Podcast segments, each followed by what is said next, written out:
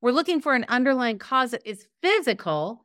But I think so many of us don't ever even think about going beneath that to find out what might have been the emotion or the situation or the fear or the broken past relationship or the trauma as a child having an abusive alcoholic father whatever it might have been that could have led to the gallbladder needing to be out in the first place.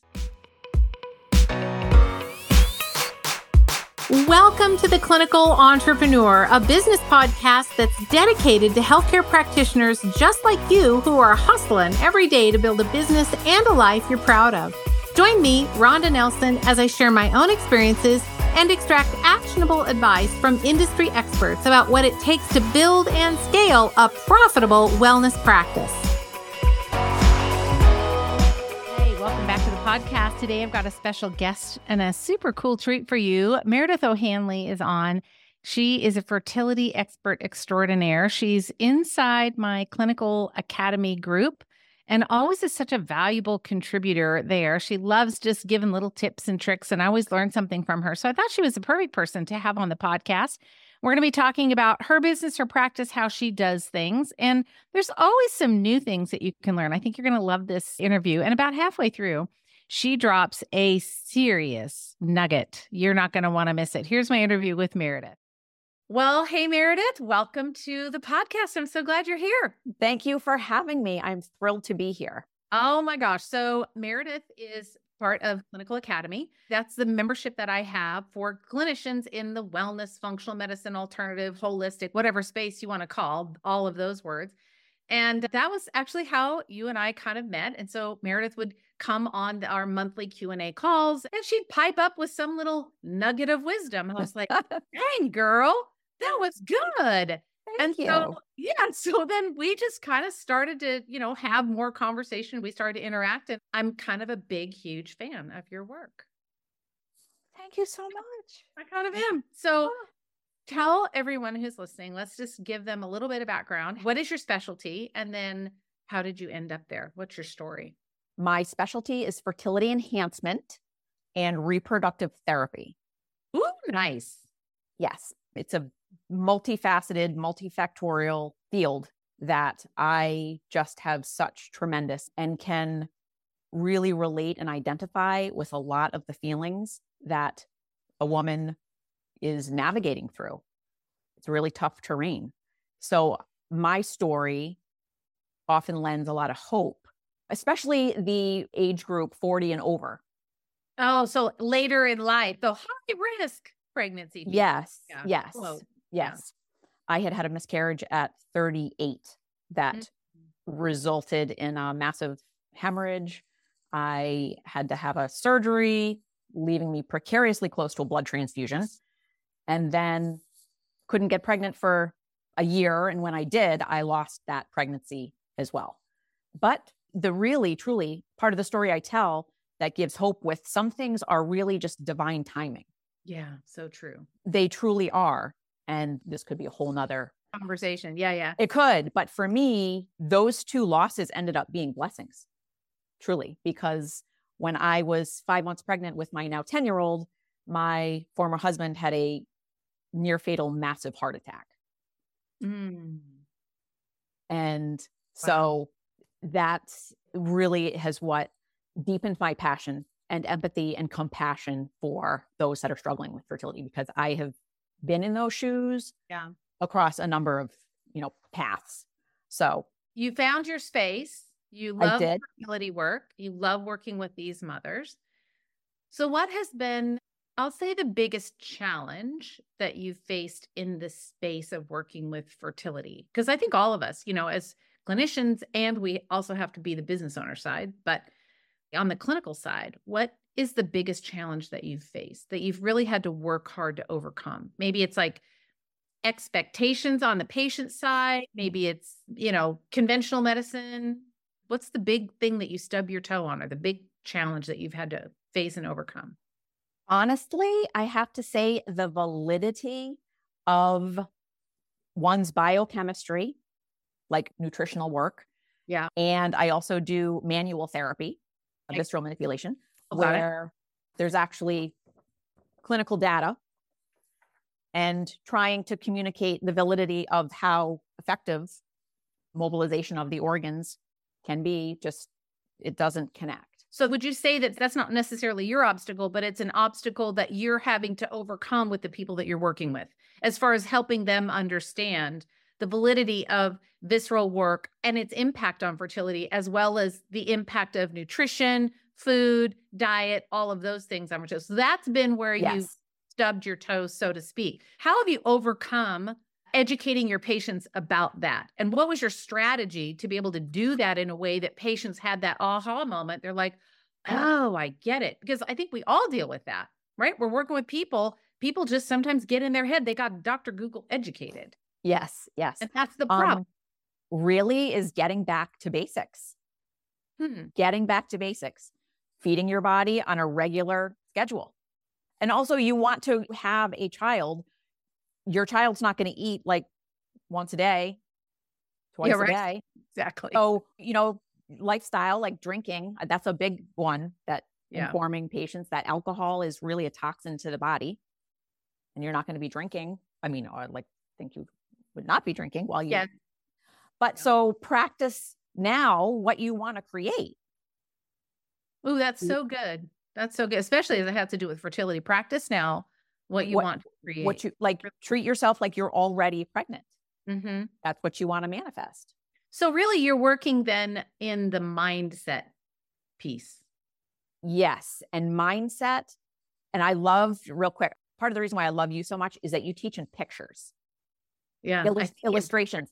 Mm-hmm. And so, having a woman or a couple like let go, which are big trigger words, of the outcome the like, dream the yes. the letting, aspiration yeah. Yes letting go that's a big one. And so i use an illustration like how do we let go? Let's start there. How does one let go when somebody says why don't you just let go of that? How do you do that? What does that mean? Yeah yeah. so what i teach anyone that's worked with me any of my ladies has worked with me are familiar i brought this down is straw. Okay let's hear it. I'm ready. Okay so this is a tool that i teach with a straw so with a straw, you can, you know, blow through it, you can get liquid through it. But if you pinch it, there's no flow. Mm. So that's where I tell my ladies, like, you need to let go for flow. We want this baby to flow to you. If you got your grip on life so tight that you're not letting life flow, it's going to take a lot longer. That's such a great analogy. You can work with that on any level with any kind of condition. Yes. I'm a very, like, because we humans are tactile, we are kinesthetic, yeah. Uh, we're tangible. So that's a tool that when I'll say one of my women, like when they're really struggling, let go of the straw, let go for flow, let go for flow. It's so they, good. Because they can touch it, like while we're on it, another tool. Because with fertility, the emotional piece, the mental piece, the psychological piece is really the big loom with somebody. Yeah. It's the it's anxiety, huge, the fear, like yeah. So that is where I think patients really need the most help and support is with their heart and their mind. So giving them tools like letting go for flow, keeping them present in the here and now. All we have is today. We can work on what you can eat today, what you can drink today, you can move your body today, we stay in today. So that is a great tool. Or if any practitioner is needing to help a patient with letting go of something, another tool I use with fertility is I brought a prop down, is a wish lantern. Oh, I love those. And when you commit, like I will encourage a patient of mine, we're going to commit to letting go of all those darts of doubt in your mind, the fear, the anxiety, the what ifs, the you like that lantern yeah. and you let it go. You watch it go. It's so powerful. The body is so powerful when we get the mind aligned with the mind has to lead the way and then the body follows. The reason there's a reason that the head's on the top because it's what we think about that we bring about. And it's no different in the body. And I love that you set the expectation up front with them to say, we're going to change the way that you think. We're going to let go for flow. We're going to put this in a wish lantern and we're going to send it away so that the mind then begins to get clear so that the body then can follow. But I think the trap, and this is my perspective. I mean, I'm interested in hearing what you have to say. But I think the trap sometimes for all of us in this alternative functional medicine, non functional medicine, because I hate the term space, is that we see a symptom, we give a tablet or a pill or whatever, right? We see the symptom, like, oh, you're bloated. Here, take this. Oh, well, maybe there's more to it. Maybe we need to get them, instead of saying all the time, I'm so bloated or I'm so fat or I'm so tired or whatever the symptom is, they're so constricted, to your point, in the way that they think that maybe unlocking the mind should be where we need to go first. Yes, yeah. getting under it. Yeah. When you have someone come in, then knowing that you're going to have more of those mindset kind of conversations. And I really, I mean, I love this. I think it's so valid for us. When you have those mindset conversations, let's talk about like how you bring someone in. What is it in your intake form or maybe your initial conversation with them where you know oh boy, we got to work on the brain, mind, the way that you're thinking about your healing process first. Where do you fit that in in your whole process? Well, in my, I have a very comprehensive intake form. I cover food, I cover lifestyle, I cover the relationship with food, and I have questions in my fertility and reproductive wellness form is what are your biggest struggles and obstacles? Period. I want to know you. Like, what are your top five fears? Give me an example. I'm curious. Like, if you ask a fertility patient, you know, what are your biggest obstacles? What are your top five biggest obstacles? What kinds of things do they say? Not achieving my personal goals, losing a loved one, not ever becoming a mother. It varies. Sometimes I don't get anything, losing my health, so it could be something very specific, very personal that they are mm-hmm. perceiving as an obstacle. How do you use those? Let me ask the question. How do you use them in helping to shift their mindset? Does that play a role or is this just kind of background knowledge for you? I do feel it plays a role because if there is unresolved trauma or unresolved internal conflict, that is occupying space in the womb space. Like it's creating, it's still a thing that's correct, occupying space. Yeah or if you have unresolved trauma from a past relationship, which I have seen, or death of a loved one, which I've seen, and you're emotionally hanging on to, and I don't mean to sound insensitive, but if you're holding on to, letting go for flow, you're holding on, then there's not that space available. There's not a wholeness there. There's not a healing there. There's like a fracture. There's a splinter. Yeah. Yeah. The structure becomes weak. Something's weak. It's not stable and strong because we have something else that's coming in that's taken over or not taken over, but occupying space, weakening the integrity of the being or the body. The being, exactly. Thank you. Yes. Mm-hmm. Yes. So what I excavate, I dig deeper and like to know more about your whole constitution, emotionally, psychologically, physically, not just about fertility, like making a baby. So when we talk about getting to the root cause, you know, right? That's the term we always use, right? Yeah. So we say we're going to get to the root cause. What many of us do is we think, okay, well, did you have mono? Did you ever have food poisoning? We were always like looking for some something. But the looking that we do is almost always, I would say, on a very physical level. Yeah. We're looking for an underlying cause that has some kind of physiologic anchor or mm-hmm. an origin, right? You got this disease, you had strep throat every year as a child. So now we know that we have to go down this road. Or, you know, you had bypass surgery. And so now you have malabsorption, you know, on steroids or your gallbladder's gone. We're looking for an underlying cause that is physical. But I think so many of us don't ever even think about going beneath that to find out what might have been the emotion or the situation or the fear or the broken past relationship or the trauma as a child being, you know, having an abusive alcoholic father or whatever it might have been that could have led to the gallbladder needing to be out in the first place. Right. That expression, oh. the body's expression of what's underneath. You know what I'm trying to say? Like yeah. the body creates a dis-ease, a physical expression of the root cause of an emotional, mental, psychological this is so good. So and, could you just keep talking about this? Because I really love this conversation. So how do you get deeper? How do you go there? People sometimes don't want you. Like I got my coat zipped up tight. I don't want you knowing anything about me. How do you get there with them? How do you do that? Oh, I mean, a lot of it depends on what they tell me. Oh, true. So it's really per patient navigating, like getting to know the person, like where they start to shut down, where they manifesting stress. So how know, do you get them to feel safe? Because that's part of it too with any clinician, right? The practitioner client relationship, there has to be a feeling of safety and trust. They have to know that mm-hmm. they trust you. So I'm brand new. I'm an infertility patient. I fill out all your quackamamie intake form. I'm like filling it out. She's like asking me about my, you know, traumas and whatever. I'm like, I'm not here for trauma. Thank you very much. I just want to get pregnant. Okay, fine. Here we go. And I come in and I got a hairy eyebrow raised. And I'm looking at you like, okay, I want to get pregnant. You say you can help me, but what does all that other stuff have to do with anything? Give me the pills. Tell me what I need to take. And let's get this train on the road. I want to be pregnant in three months. So I am extremely pro patient. I tell them straight up front I am here to serve you and to help you. And if you feel that I am not a match for you, then I'm going to help you find someone that is. I'm about you, not about me.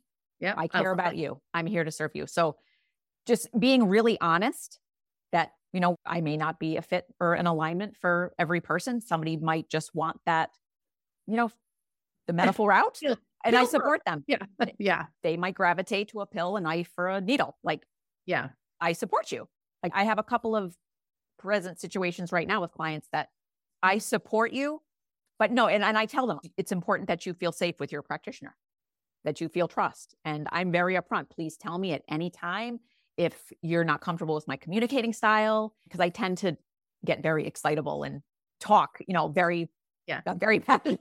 So, yeah. You know, ask questions, stop me, slow me down.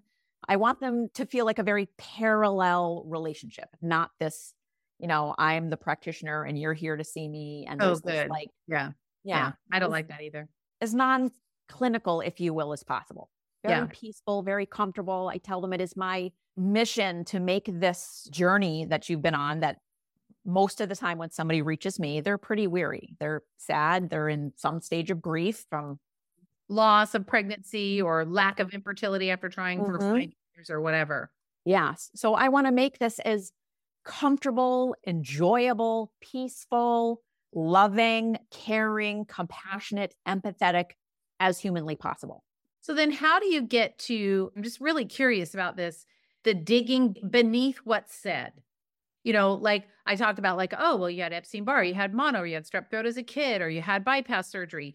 Those are all the physical tangible you know things we can kind of touch and feel and measure right? It's concrete.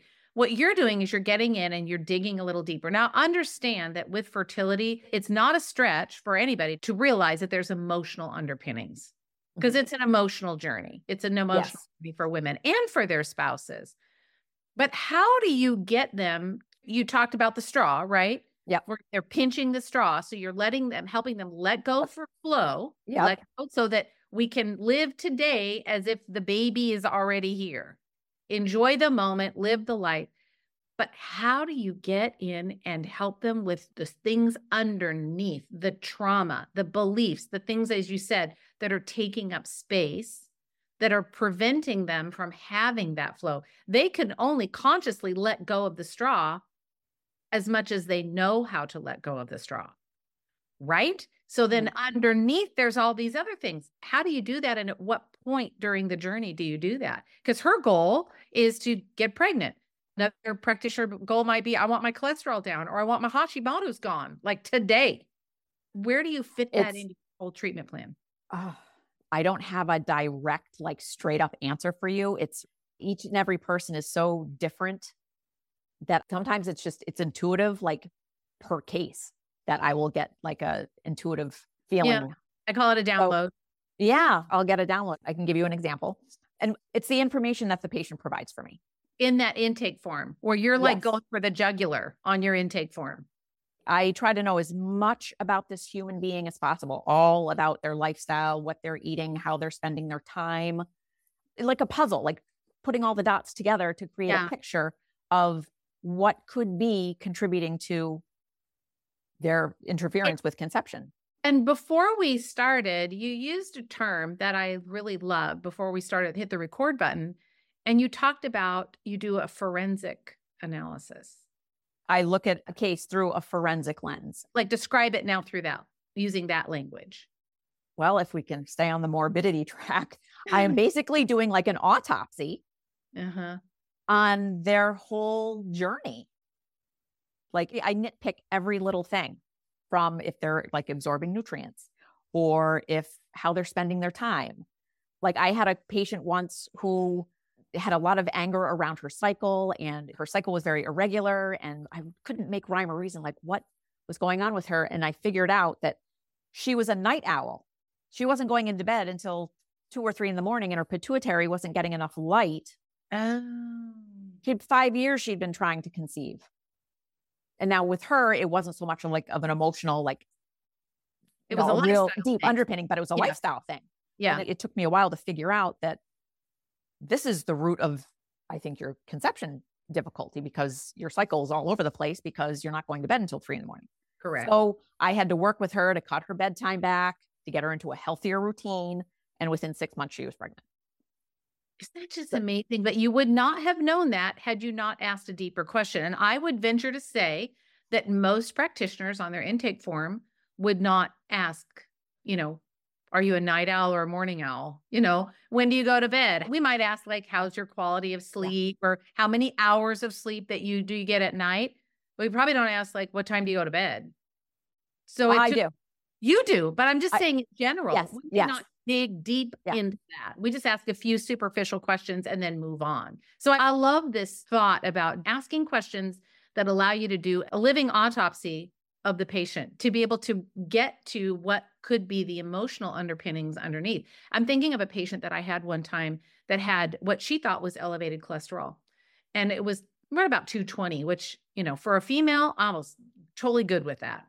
But everybody in her family had been telling her that that's too high and you're going to die because her dad died of heart disease, like heart disease, not arterial disease, heart disease when he was, I don't know, in his 50s or something.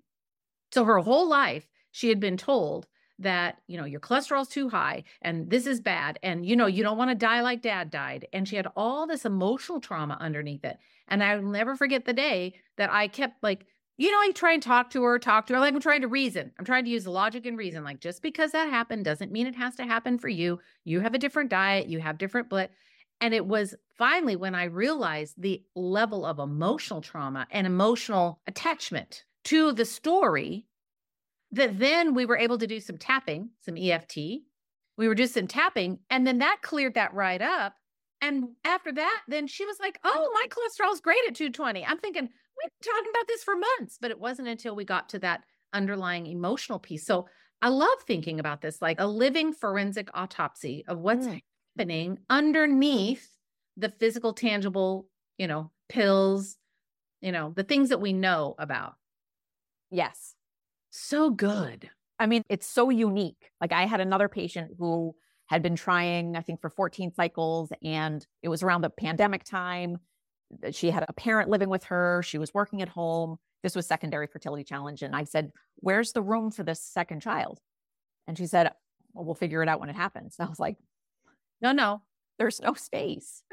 so just helping her put her mind on allocating space. I know this sounds crazy, but just helping her strategize, you know, getting the child into like a kinder art or like allocating more space for her she was pregnant the next cycle, just like that.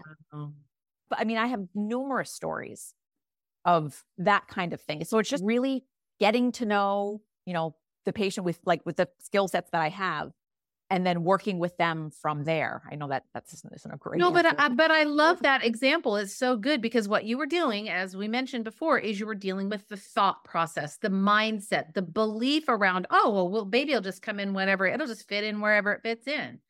But you say, no, you need to mentally have a place for baby to live.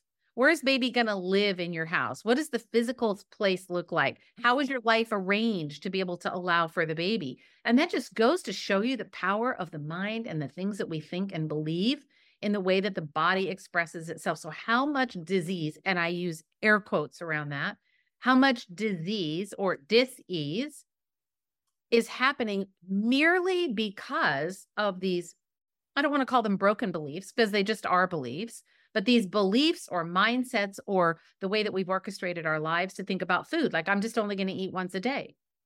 And I don't even really care about what I eat. I'm just going to eat once a day and then I'll lose weight. Like, women will think that I'm just going to cut my calories down to 500 calories a day and then I'll lose weight. And they don't, they gain weight. So it's just a belief thing. And that's what I think is so unique about what you do is that you are not just looking at the act of infertility itself, as in the HPO axis or working with men with HPT, right? You're not doing just that. That's like secondary for you, I would imagine. Yeah. You're going I mean, for the jugular first. Well, for the most part, I mean, women, that's their birthright to procreate. Yeah. I mean, that's really why women are created was to carry on the human race. So it's yeah. a woman's birthright to, if she chooses, you know, if granted, I know there are, you know, bless the ones that are compromised or that, you know, just got a lousy anatomical deck right. to them. But right. largely the majority, it's your right to procreate. So let's figure out like what's getting in the way. What role does the husband or spouse or partner play? Oh, well, big part because he's, you know, correct on the emotional side the physical part, but I mean the sperm, the egg, the fertility, the fertilization. But on an emotional level, how do you counsel and work with the husbands? I don't do a lot of work with the husbands. I mean, I have a lot of compassion for them because for the majority, most men really don't know what to do with an emotional woman because their first line of help is to provide a solution, which is not helpful. So yeah. I more encourage the female. The female is going to help the male if she takes the pressure off of him or is just is more in her feminine.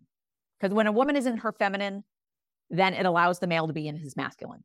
Because I found, like in this practice of me focusing on this for almost 10 years, that the ladies are, you know, informing their partner, their husband, when it's time or I'm in the window. And I feel this is not good. This is a big thing for me. I want to hear about this. I think I know where you're going, but I want to hear about this. Yes. So, in my opinion, but the male species, the species of male, they are not primally primal, animalistic, primal, designed or wired to be having programmed, planned sex for a practical, purposeful, or productive outcome. In other words, on a specific day at a specific time and a specific number of things because it's your fertility window. Correct. Yes, that in my opinion completely interferes with mother nature or the, you know, organic combustion of things. Yeah. Women know, I mean if they're in tune with their bodies, they know when they're by physical changes, libido goes up naturally yeah. at fertility window. It's just what happens. So and this is where like with the flow, we want this month to flow. Like hyper focusing on this week creates like almost a wrinkle or a blip or a, we want this the week to flow. So I encourage my women to get focus on their femininity, focus on their sensuality, focus on what makes them feel good. And it will just naturally, it's so true. And all the women that have, you know, worked with me, I say, you know, blame it on me tell your spouse that Meredith told you to go buy yourself a new dress or buy yourself new shoes or get your nails done or get your hair done because you're really embracing your femininity and your womanhood. Or some, some very beautiful lingerie that just speaks to you. Yes. Anything. Yes. You're yes. breaking in your heels, cooking dinner mm-hmm. in your underwear.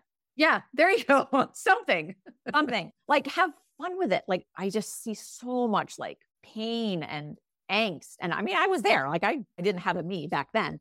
So encouraging the female to just embrace her femininity, her womanhood, what makes her special, what makes her feel beautiful, what makes her feel attracted to her is going to naturally attract the male. So then it is his idea. Right.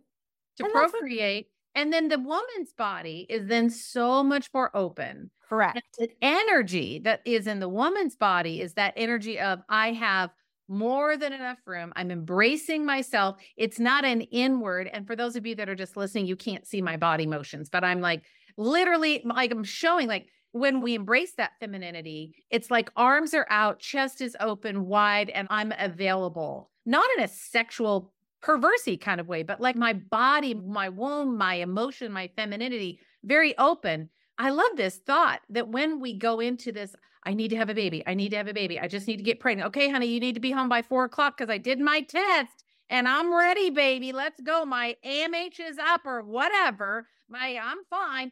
Then he comes in and it's like wham bam, thank you, ma'am. And the energy then becomes very constricted, tight, and closed. Mm-hmm. And babies don't come in environments in our bodies when it's tight, restricted, closed, and there's stress around it.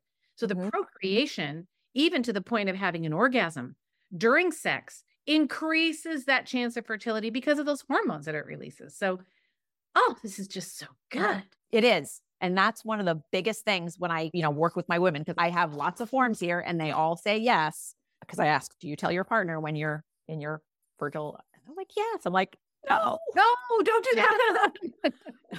Just be you, be your beautiful feminine your beautiful feminine. And it takes the pressure off of him. And then yeah. he can be him. And then because over time, men can start feeling like a sperm bank. It's almost a, I don't want to say a reverse form, but almost it's like a form of demasculinization. Yes. You know? it, mm-hmm. it, yes, it mm-hmm. is. It disempowers. I think it disempowers the sperm yeah. because they are now performing on command, which is against their primal design. Right. Right. Right. So the oh, magic happens. It's when... just so good.